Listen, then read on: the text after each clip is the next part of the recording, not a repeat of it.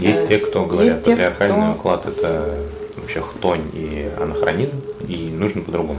Есть индивидуалистическая культура, в которой женщина становится, выходит на первый план, становится человеком, у которого есть права равные, гипотетически допускается, что у нее как будто бы есть такие же права. Но эта штука транслируется очень сильно через э, отстройку от э, мужчины. У мужчин есть свои вводные, у женщин есть свои вводные, типа классно это сочетать. При А этом ты, а ты помнишь, в чем разница в мозге, прости, это для меня новая какая-то информация? Биологическая. сегодня утром читала специально. И это, мне кажется, а, женщины в этом смысле столкнулись с тем, каким- с чем сталкивались мужчины на протяжении всего этого периода.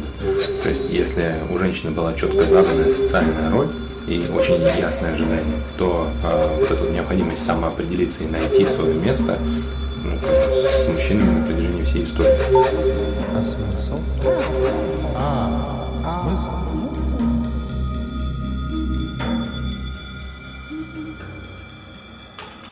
Всем привет, Э, я Маша Иванова. Всем привет, я Тимур Жабаров. И мы продолжаем погружаться в тему разных смыслов. И сегодняшний наш разговор э, о гендерном взаимодействии и об осмыслении гармоничного гендерного взаимодействия. Мы с Машей какое-то бесконечное количество раз уже погружались в обсуждение гендеров и полов и их взаимодействия. И наконец-то дошли до того, что нужно про это поговорить специфически, специально. И, в общем, это нас заботит. Я бы обозначила проблематику следующим образом. Есть э, какая-то повестка про взаимодействие мужчин и женщин.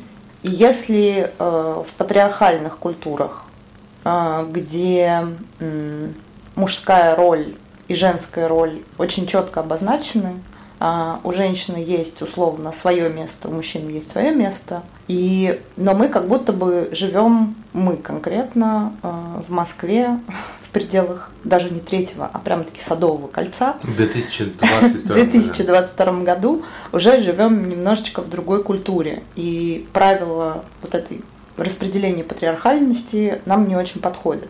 Но когда я, например, начинаю искать э, другие варианты того, как, э, чем и как характеризуется женская идентичность, я встречаюсь с радикальной феминистической повесткой, ну или с феминистической повесткой разной степени радикальности, которая строится либо за счет отстраивания от мужчины, от мужской роли и от э, мужских особенностей, либо за счет э, унижения, ну то есть этот градус, он каким-то образом там выкручивается с моей точки зрения в минус. Я очень долго искала какой-то э, источник, носителей, людей, которые об этом разговаривают с точки зрения равновесного взаимодействия с признанием женских и мужских особенностей. Единственное, что я услышала, это тезисы Натальи Синдеевой на дискуссии в Сколково, где она сказала, ну окей, все уже понятно, давайте обсуждать, как нам партнерствовать. Э, Ну, как-то эта повесточка была быстренько замята, вот, а как будто бы хочется об этом порассуждать и поанализировать, а как это может выглядеть в современном мире. Мне кажется, а, я, я когда думаю, а что, что мне откликается в этой, в этой повестке, а, мне нравится, что говорит Бен Шапира и господин Питерсон. А, Они оба такие очень рациональные чуваки. И, а, один и второй говорит про то, что ну, Шапир, он вообще такой супер, э, супер консерватор. И он, он прям патриархальный, он очень уважительный, но в его картине мира у женщины есть э, уникальная особенность, которая э, заключается в том, что именно женщина умеет приводить в мир новых людей. Ну, в смысле, это же, ну, это же удивительно круто. Мужики могут собраться все вместе, они не могут этого сделать, а женщина может. И он ставит под сомнение э, идею того, что вся остальная реализация сейчас э, демонстрируется и продается женщине как более предпочтительная, как более любопытная, как более а, ну, какая-то привлекательная, чем а, реализация уникальной, собственной, никем другим, ну, в смысле, мужики не могут этого сделать по, по, по, по дефолту. А, особенности которые доступны только ей.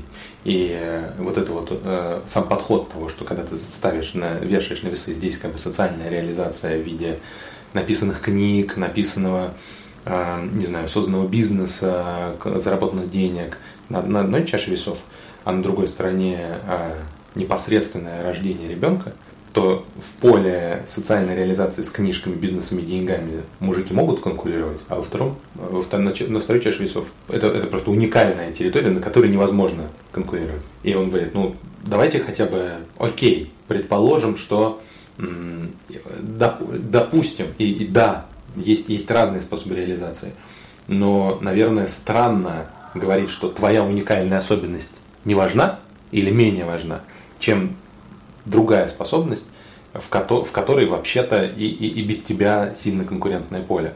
То есть, может быть, имеет смысл реализовать свою уникальную способность. Я бы вот в это хотела, запомни мысли, я бы вот в это хотела вбросить. Э, я же достаточно, ну, за счет того, что я родитель уже 20 лет, я много общалась с женщинами, которые тоже э, занимаются выращиванием детей. Э, занимаются выращиванием детей, мне нравится. Ну, э, да, я, это тема для отдельного разговора, но мне просто не нравится слово воспитание, и вот выращивание и взращивание – это как будто бы более адекватный термин. Так вот, как будто бы, знаешь, есть такое, у меня есть такое ощущение, которое я считываю у других женщин, что, ну, во-первых, э, как лечится родительское выгорание многими и усталость от рутинной вовлеченности в семью, а, оно лечится, как правило, уходом либо в работу, либо в хобби, либо просто время на себя, то есть э, в ощущение, что ты цена не только потому, что ты э, в какой-то момент ты реально себя можешь ощущать э, биологической станцией, особенно в первые там, э, в годы кормления ребенка грудью, то есть ты себя ощущаешь биологическим объектом, и немножечко это, ну, выхола... что выхолащивает твой смысл как женщина.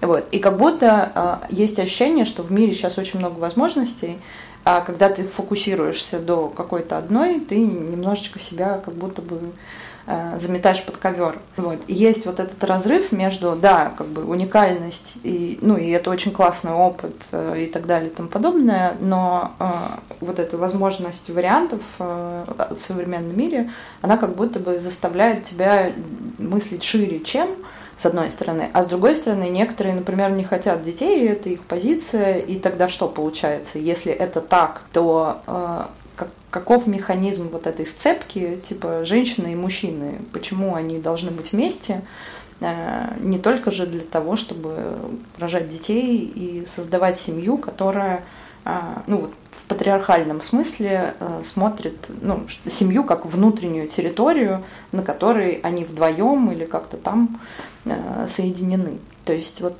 Я с тобой согласен. Mm. Вот это, это точно не ограничение. И это второе, второе, вот, вторая позиция, которая меня откликается. Я про нее сейчас скажу, но вначале откликнусь на а, то, что ты говоришь.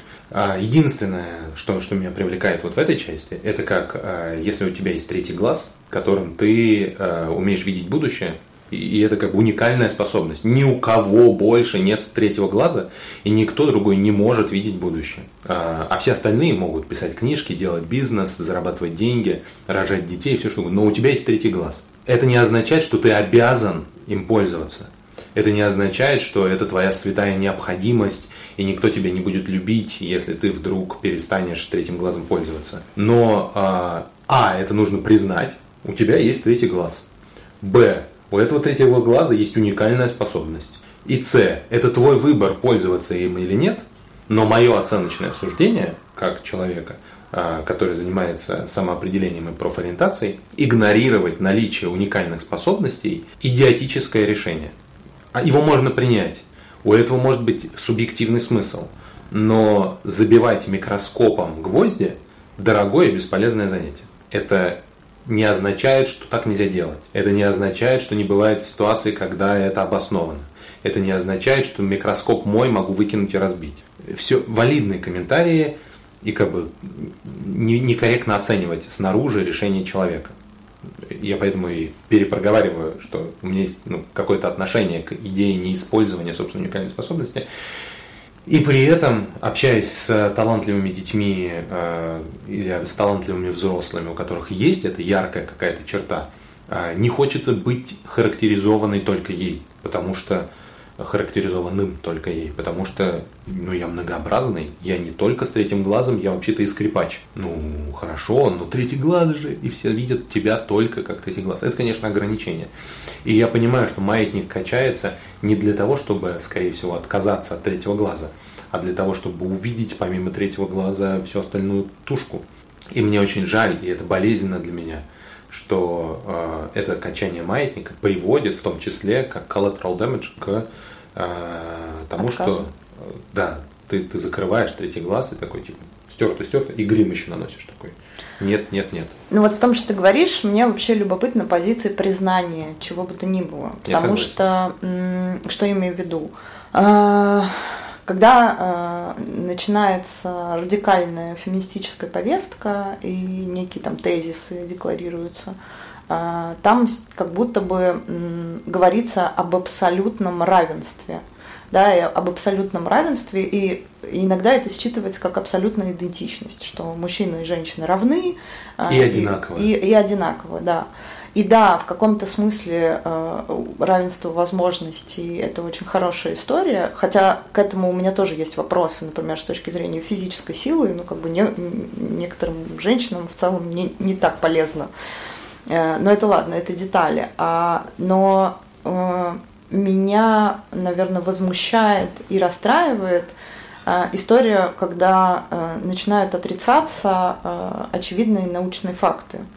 То есть э, есть статьи и исследования на, на основе исследований о том, что у женщин и мужчин по-разному функционирует мозг. Да, э, есть э, очевидные социальные роли, которые накладывают на нас определенные фреймы на мужчин и женщин. Есть индивидуальный опыт, который тоже каким-то образом влияет.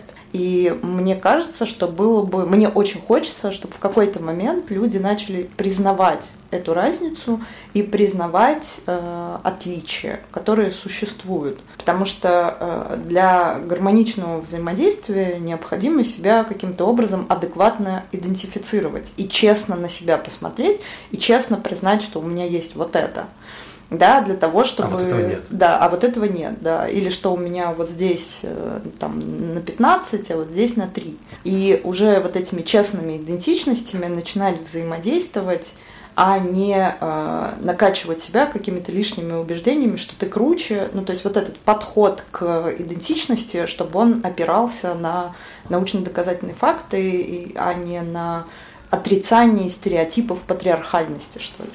И вот в этом, как, как ни удивительно, но в этой повестке как будто бы очень ярко звучит а, ну, как бы продолжающаяся необходимость долженствования быть каким-то. Вся энергия, вся агрессия, которую я чувствую, она связана с желанием, но не как будто бы не искренним быть каким-то, а долженствованием быть каким-то, соответствовать какому-то идеали, иде, идеализированному образу, гнев от того, что этот образ недоступен, гнев от того, что этот образ э, ну, в смысле, сложен, достижим, или что для его достижения нужно там, приложить какие-то усилия, или что э, каких-то способностей для этого не хватает, или, ну, или какой-то список. И это ярко проявляется в вот этом вот в битве полов и в, в, в, в, ну, в битве полов, да, в гендерном противодействии. Но не только там. Ну, то есть, э, в этом смысле э, классно признавать, что я что-то могу, что-то не могу. Эта позиция очень сильная, потому что она опирается на идею того, что того, какой ты есть, просто какой есть, достаточно.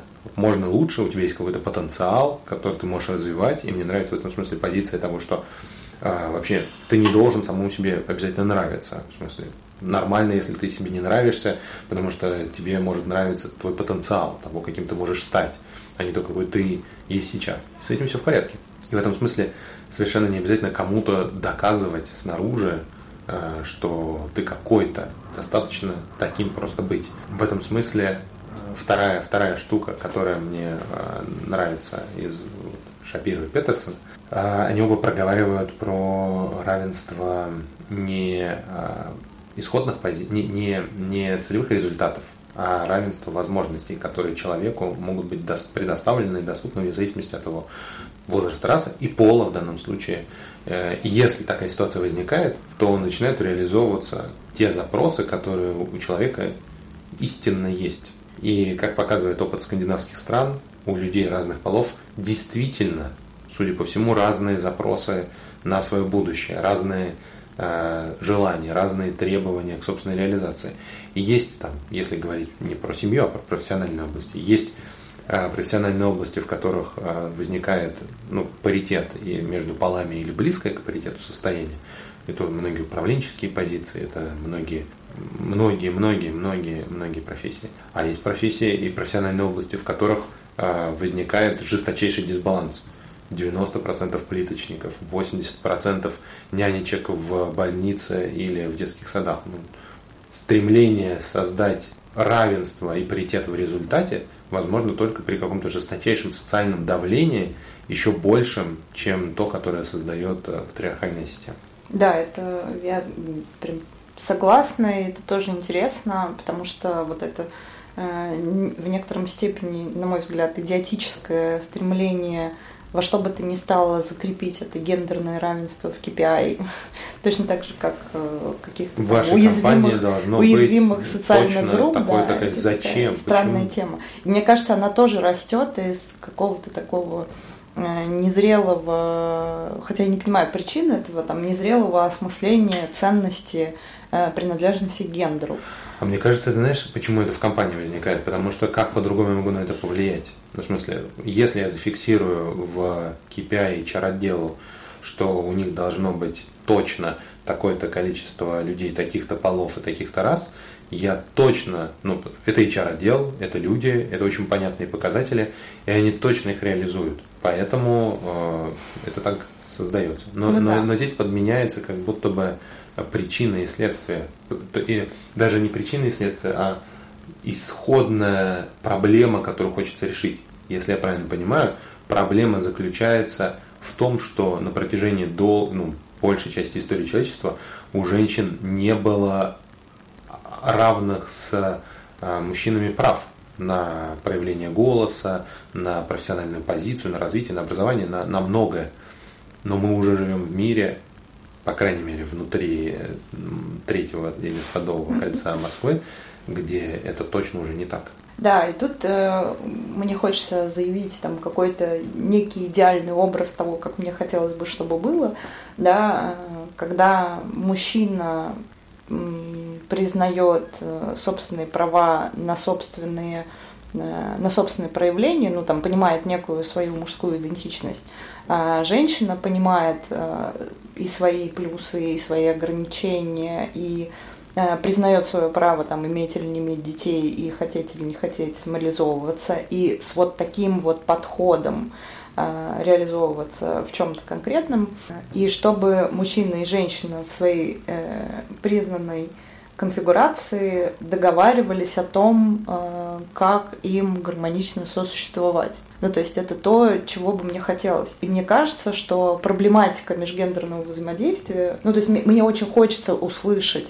э, от кого-то или где-то, вот за счет чего и почему наши особенности, мужские и женские, приводят к синергии, именно гендерной синергии, когда а, мужчина и женщина вместе создают что-то классное в современном мире при прочих уже признанных особенностях, наличии возможностей и так далее.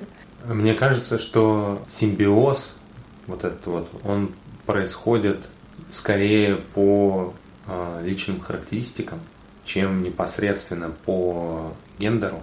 Мне так кажется. Потому что и в коммуникации, и там, в деятельности мы скорее ну, за пределами постели э, взаимодействуем как бы тушками, э, ну, в смысле, разными частями психологическими, э, разными частями э, коммуникационными. И вот здесь вот различия скорее обусловлены. Коротко говоря, я имею в виду, что когда мы говорим про симбиоз мужчины и женщины, мы подразумеваем за пределами э, семьи, то мы подразумеваем э, то, что есть разные психологические особенности, разные личностные характеристики. И обычно, чаще всего, а, есть, это то, с чего ты начала, а, что обычным мужчинам свойственно какое-то взаимодействие с вниманием, какое-то взаимодействие с собой, какой-то способ мышления чаще присущ. Женщинам присущ, кажется, какой-то другой способ мышления, способ управления собственным вниманием, способ, способ взаимодействия с ответственностью. И здесь граница между там, биологическим и социальным сложно проводима. Но а, поскольку мы живем в мире, в котором такое разделение есть, то мы говорим, окей, а как же может быть выстроен этот симбиоз а, таких личностных характеристик и таких личностных характеристик, и тогда, когда такие личностные характеристики между собой сталкиваются там, в э, диаде или в какой-то более сложной комплексной системе, там где 3, 5, 7 человек, это как-то начинает работать по-другому. Но как раз здесь мне хочется сказать, что непосредственно э, пол этих людей как будто бы не так важен. Вот эта вот командная динамика или парная динамика, она зависит от э, там, разницы энергии, разницы потенциалов, разницы общего, общего, общего ценностного поля и там, способности друг друга поддерживать, занимать разные, разные коммуникационные позиции во взаимодействии больше, чем непосредственно от пола. Но пол в этом смысле как будто бы включает еще как, как, какую-то те самые вот ожидания, наверное, от другого. То есть, когда я вижу а, и, я понимаю, как человек, там, происходящий из той самой патриархальной семьи, я понимаю, что когда я вижу э, женщину, это автоматом заставляет меня что-то ожидать. И, то есть надевает на, на эту женщину какой-то набор ожиданий. Точно так же, как э, это одевает какой-то набор ожиданий на мужчину. Но, это как будто бы что-то такое, э, что возникает в первой, в, при первом контакте и до, до, до, до, до а, возникновения какой-то истории взаимодействия, потому что эти ожидания быстро корректируются ну, до, до, до какого-то следующего статуса кво. Ну, вообще интересно, ты как бы сейчас говоришь о том, что мы как будто бы нивелируем вот эту гендерную принадлежность, потому что э, ключевая история, э, вернее, ключевой фактор гармоничного взаимодействия, он как будто бы личностный и неважно какого то гендера. Вот. Я, в общем, тоже немножечко растерялась и засомневалась, а действительно ли важна в данном случае принадлежность гендеру или важно, важнее отказаться от этих гендерных стереотипов, которые присущи, ну, то самое, что ты называешь ожиданиями, и о чем угу. велись там супербурные дискуссии на протяжении там, последних а, ста там, с чем-то лет. Ну, то есть, с одной стороны, я с тобой согласна про то, что как бы каждый человек уникален и так далее, и так далее, и взаимодействие там в команде или в паре э, строится на балансе э, уникальных особенностей каждого, но с другой стороны, у меня тогда возникает вопрос, вот это осознание мужской и женской идентичности в современном мире, оно вообще, э, ну, то есть, мне как будто бы хочется, чтобы оно присутствовало, хочется понять, окей, а женщина в современном мире это кто? Потому что как будто бы стереотипные патриархальные истории, э, ну, лично я уже как будто бы закрыла. У меня были отношения, я вырастила ребенка, окей, а дальше, типа, я как женщина, это кто? И я в этом смысле теряюсь, потому что э, не очень понятно, на чем дальше, ну, на каком фундаменте дальше все это выстраивать. И я вижу, как э, происходит э, в том числе переосознание мужской идентичности, да, вот этот прекрасный проект Men Enough, где э, несколько мужчин сидят и рассуждают о том, э, хорошо ли и как мужчине обращаться с чувствами, в чем заключается вот тот самый настоящий мужской контакт, ну и так далее и тому подобное. То есть, если в патриархальном контексте все было очевидно, мужчина отвечает за безопасность э, и за внешнюю территорию, женщина отвечает за внутреннюю территорию. И как бы в контекстах обусловленных опасностью, я бы даже, может быть, ну, лично я бы не отказывалась от этих э, функций, потому что я и на себе это чувствую. Действительно, когда я чувствую себя в опасности, мне очень хочется, чтобы рядом был мужчина, на которого я могу опереться. Но э, в контексте безопасности тогда что получается? Э, стираются вот эти гендерные идентификации, и мы переходим просто в личности.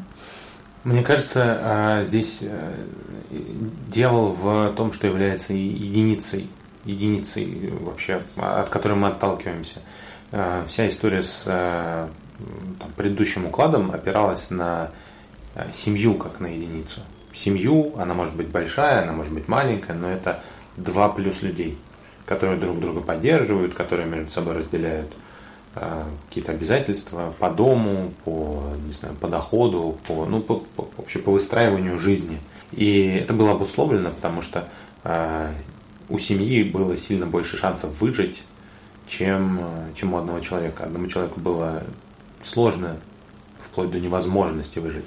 Поэтому э, одинокая женщина или одинокий мужчина вызывали столько разных эмоций от ужаса до восхищения. Потому что, о господи, как ты вообще в этой чищобе, э, если мужчина, то он а, отшельник и он какой-то герой. Если женщина, то обязательно ведьма, потому что она точно не выживет там среди этих волков и медведей. А, почему? Ну, потому что это было сложно. Сейчас мы живем в мире, в котором ну, беспрецедентно безопасно. Ну, с учетом, с поправкой на все, что происходит, но э, вероятность умереть сейчас от э, диабета или ожирения выше, чем от ну, любым насильственным от голода, способом. Да. Или, угу. или от голода, да. И, ну, мне бы скорее было интересно сравнение с насильственным способом, когда кто-то тебя убьет. Или от голода. И поэтому вот этот первоначальный запрос к единице отсчета, к семье как единице отсчета, он уходит. И возникает такой смысловой голод. Ну, то есть, подождите, если я могу выжить один, то семья мне зачем? Раньше не было такого вопроса. Мне нужна семья, ну потому что, во-первых, так принято, конечно, никто про это не задумался, а с другой стороны, это находило подкрепление. Но ну, мне так будет проще, мне так будет безопаснее, я буду в этом черпать много ресурсов и так далее. А сейчас я сталкиваюсь с тем, что люди, а, ну, живя в городе, создавая какие-то результаты в, в компании, в бизнесе, в какой-то творческой реализации, зачастую пробегают дальше в одиночку, чем а, в семье. Потому что, ну, не секрет, что семья это а, не только то, что дает ресурсы, но и то, что требует значительных инвестиций. Времени, денег, внимания, чего угодно. И это только догружает а, ну, как бы, сомнений на вот эти вот весы и без того не очень балансные. А зачем мне семья в современном, современном мире? И вопросы к, к выбору роли и к а, к тому, а кто я, кто, кто я как мужчина или кто я как женщина в, в современном мире, они в первую очередь имеют отношение не к полю социальной реализации, как мне кажется. Потому что мужчина я или женщина, вот это вот э, поле того, что классно или что не классно с точки зрения социальной реализации, ну так или иначе размечено. И там скорее вопрос, э, будут ли мне платить э, адекватно денег мужчина или женщина, э, столкнусь ли я с дополнительными препонами там, на своей карьерной траектории, справлюсь ли я с вызовами бизнеса, спра- ну и так далее. И, ну, и это понятное поле. Непонятное поле – это кто я как мужчина и, и, или как женщина внутри а, конструкта жизни за пределами социальной реализации. В, потому что внутри, а, окей, если я один, я, я выбираю быть один или одна, а, и я строю свою жизнь, свою семью, в смысле сам с собой и я могу заказать на Амазоне, если я женщина, специальный, специальный инструмент для искусственного оплодотворения. Я могу сделать себе ребенка от, от неизвестного донора, если я захочу. И мир устроен таким образом, что я его если я зарабатываю достаточно денег и я достаточно успешен социально, я его подниму, обучу или ее, и, и все будет у меня хорошо. И мне не нужен партнер в этом смысле для того, чтобы преуспеть в жизни. Или точно, как, точно так же, как мужчина, я могу найти суррогатную мать, я могу э, сделать ребенка и не просто взять ребенка из э, приюта. Это будет мой ребенок, в нем будут мои гены. Я неплохо зарабатываю, я успешен социально, и я подниму этого ребенка. Мне не нужен партнер для того, чтобы это делать. Вот это вот э, беспрецедентная ситуация, потому что если откатиться на 30, 40, 50, не говоря уже дальше лет назад, если отец или мать оставалась с ребенком или с детьми одна, ей было чрезвычайно сложно, и ресурсы либо все остальные расширенные семьи, либо ресурсы микросообщества, либо большего сообщества были, ну, направлялись на то, чтобы она просто выжила. Это, и я не говорю, что сейчас вот легко в одиночку вырастить ребенка, это сложно, очевидно. Но есть, есть возможности в, в обществе, даже без социальной какой-то поддержки или расширенной семьи, это сделать, если ты пробежал до момента появления ребенка, до какой-то социальной, до социальной ступеньки. И вот смотря на это, каков я как мужчина или какова я как женщина, а, какая для меня роль, в чем она заключается, хороший вопрос. Потому что э, если смотреть на взаимодействие полной семьи, там, где есть папа и мама и есть там дети, ну, в смысле, я, в этом, я не семейный психолог, я не знаю, как это должно быть устроено правильно. Но я наблюдаю за тем, что дети, которые вырастают в семье с одним родителем, с, с папой или только с мамой, они, разговаривая с ними или обсуждая их сессии с, э, в их собственной терапии, э, они говорят о том, что, они говорят, что вот этой вот второй части, либо мужской, либо женской, в зависимости от ситуации, либо обеих, если родитель один эффективно компенсировал обе, обе части, ощущается ее нехватка. То есть как будто бы есть запрос у ребенка на то, чтобы обе части а, были проявлены в полной мере. Но это не социальный запрос, это, это биологический запрос, как развитие, развитие самого ребенка.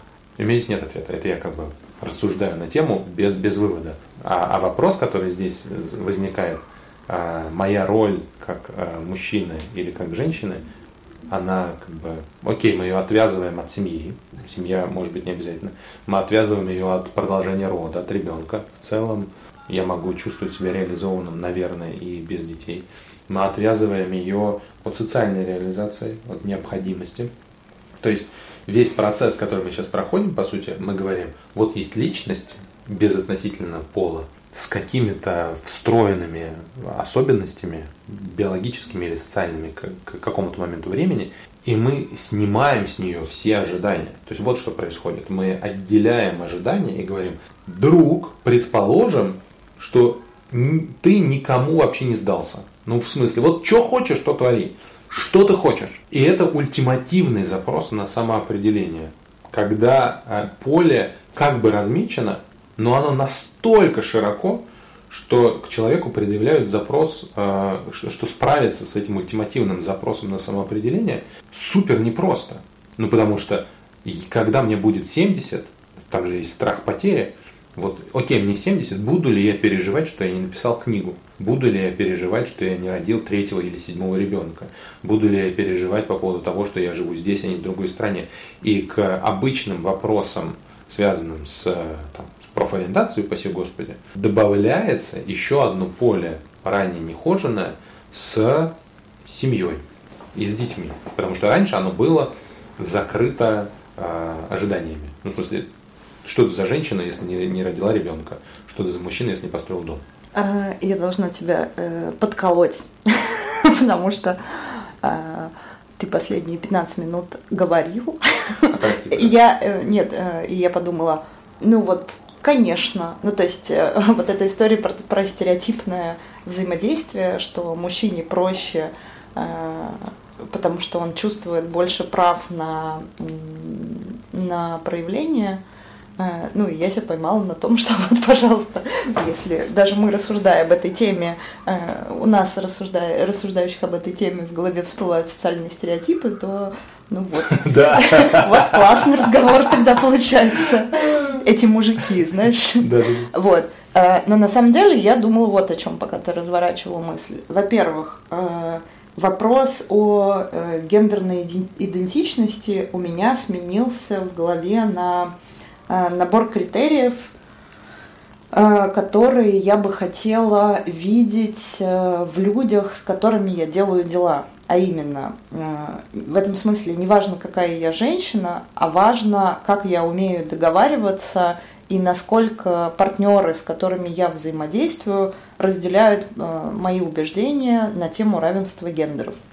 То есть мне важно, чтобы э, не было, ну то есть чтобы шуточки про девочек-мальчиков оставались шуточками, а не являлись ну, опорными убеждениями, что место женщины вот там, мужик должен быть на передовой, э, женщина это внутренняя территория и так далее и тому подобное. Потому что я э, давно уже смирилась с тем, что я э, ну, то есть у меня были некоторые сомнения. Вот я, я очень люблю делать дела, делать проекты. Ну, я такая амазонка, ам, а, амазонистого типа женщина. Да, мне интересно было растить ребенка, но как бы э, мне точно так же интересно чем-то заниматься и быть проявленной в мире э, и в социуме. Э, и недавно я столкнулась с точкой зрения о том, что если женщина ярко проявляется в социуме, то это ее травма и недолеченность, потому что если бы она не была травмирована, она бы занималась семьей. Вот. Есть такая точка зрения, а, я ее не разделяю, я в целом достаточно агрессивно на нее отреагировала. Вот. А, и отсюда как бы я делаю вывод, что мне не важно, как бы, кто и как оценивает меня как женщину, мне скорее важно, чтобы я делала дела с такими людьми, которые понимают э, вот эти вещи, о которых мы говорим. Это как бы во-первых. А, во-вторых, история... Да, я с тобой, пожалуй, соглашусь, что история про гендерное взаимодействие схлопывается в историю про личностное взаимодействие, но при этом э, любопытно все-таки некое наследие некое наследие, да, которое, ну, то есть мы же не отказываемся от э, вот этих культурно-исторических событий, э, в ходе которых там у женщины было вот так, а у мужчины было вот так.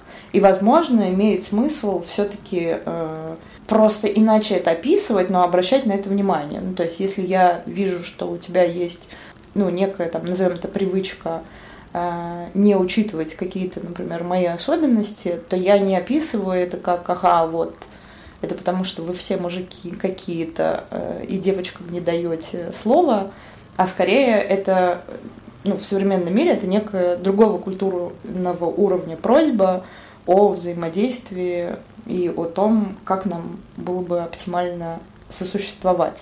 То есть от гендера это отвязанная, получается, история, и она выходит в другое поле.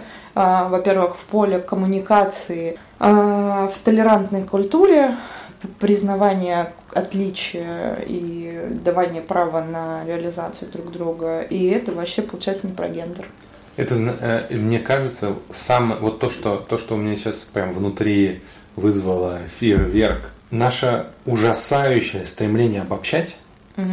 то есть мы как будто бы через обобщение находим находим больший смысл и получаем позволение на какое-то типа проявление там собственной позиции. То есть если Тимур, мне не нравится, когда ты говоришь без перерыва 15 минут и не даешь мне слово вставить, это имеет отношение не к всем мужикам, которые всех женщин, а к тому, что а, один конкретный Тимур в, один, в одной конкретной ситуации по какой-то причине или по какому-то комплексу причин позволил себе проявиться себя как-то, как мне, Маша, неудобно. Поэтому, пожалуйста, давай в следующий раз сделаем, чтобы мне было удобно. У меня есть тезис, который родился в ответ на твой, на твой пламенный спич.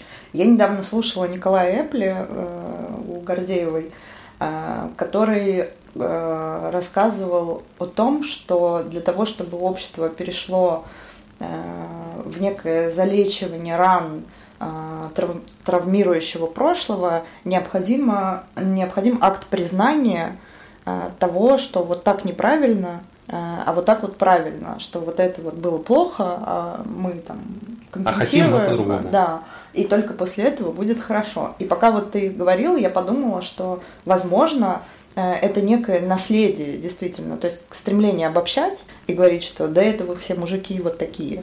Э, это э, некое наследие вот той самой подсознательной обиды от принадлежности ну, к общности, uh-huh. гендерной общности.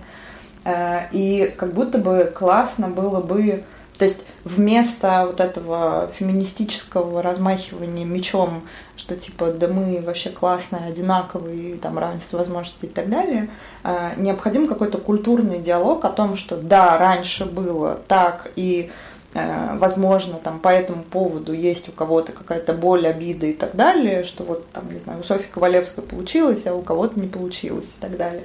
Вот, то есть необходим разговор о том, что э, неравенство, оно было чем-то обусловлено для того, чтобы вот эта внутренняя подсознательная, там, условная травма дискриминации каким-то образом рассосалась, и э, вот это когнитивное искажение обобщение перестало появляться. Да.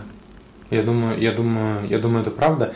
И самое и, и любопытно, что как-то checking our privileges – мы с тобой действительно находимся в том куске российского и международного социума, а, в котором консенсус о равенстве возможностей и отсутствие гендерно обусловленных ожиданий от женщин и от мужчин стало, если ее не всегда получается реализовывать, то, по крайней мере, у нас практически не возникает а, по этому поводу споров. Иногда женщины творят какую-то неописуемую хтонь. Иногда мужики наступают на границы или делают что-то невообразимое. Но это не означает, что в этом сообществе, к которому мы принадлежим, есть э, существенные различия в мнениях по поводу того, э, по, по поводу ожиданий относительно мужчин и женщин. Кажется, что консенсус облака смыслов находится в примерно одной области. И в этом смысле да. Ну, в, в, этом, в этом поле, кажется, пора бы не продолжать махать шашкой, а положить это на полочку созданных договоренностей и дальше апеллировать к этому как к общей договоренности, как и ко многим другим. Ну, в смысле, кто-то иногда кладет ноги на стол, но как бы это же не, не должно вызывать э, э, тучу обсуждений про, про, про, ну, как, про, дискурс, про мужики и власть или про дискурс этики versus пещерные люди. Вообще я подумала еще вот о чем, что было бы любопытно а, провести исследования а, или почитать исследования, найти эти исследования взаимосвязи, ну вот уже в современной реальности, в социумах, которые а, не обусловлены патриархальными ценностями, и посмотреть э, распределение. Ну, то есть, как будто бы все равно есть какая-то, мне кажется, что должны быть какие-то общие характеристики гендера а, в культурах, не обусловленных э, социальными стереотипами на эту тему. И вот там, возможно, есть тоже ответ о современной мужской и женской гендерной идентичности. То есть там, где уже э, стереотипы отсутствуют, людям дали проявляться в том поле возможностей, которое у них есть, и вот они как каким-то образом распределились в зависимости от. С одной стороны, да, я, пожалуй, скорее сейчас склоняюсь к личностным особенностям и там синергии взаимодействия, но одновременно с этим хочется еще посмотреть вот в поле таких исследований, где прослеживаются определенные общие черты, свойственные гендеру. Вот мой, мой take-away, пожалуй, из нашей беседы. А мой take-away, а, он снова коммуникационный. А, и он, наверное, в том, что а, в случае, когда я сталкиваюсь с большой болью, связанной с а, гендерным притеснением или с страхом или с поиском какой-то своей роли, инструмент справления с этим всегда находится в поле коммуникационном. Как построить диалог так, чтобы он имел отношение не к каким-то вымышленным людям вообще, а к этим конкретным, которые прямо сейчас находятся в когнитивном или, как мы понимаем, ценностном э, диссонансе. И это один тейковый, а второй тейковый для меня сейчас вот в нашем разговоре с тобой стало открытием, что как будто бы не хватало, нам, нам было недостаточно самоопределения профессионального. Помимо этого, к нам в это поле самоопределения еще бахнулось целое, целый ворох вопросов, связанных с личностным самоопределением, гендерным самоопределением, ролевым самоопределением. И это предъявляет еще большее требование к внутренней персональной устойчивости и инструментальной какой-то подкованности. Для того, чтобы с этим справиться, нужно крепко стоять на ногах, своих ногах, обладать недюжим ресурсом и инструментами и опытом их применения. И вот это очень нетривиальный, нетривиальная задачка сделать так, чтобы все эти, все эти факторы сошлись не в одном конкретном человеке, над подготовкой которого мы бились 20 э, лет, а желательно у каждого человека на планете. И это любопытно. Аминь. Аминь.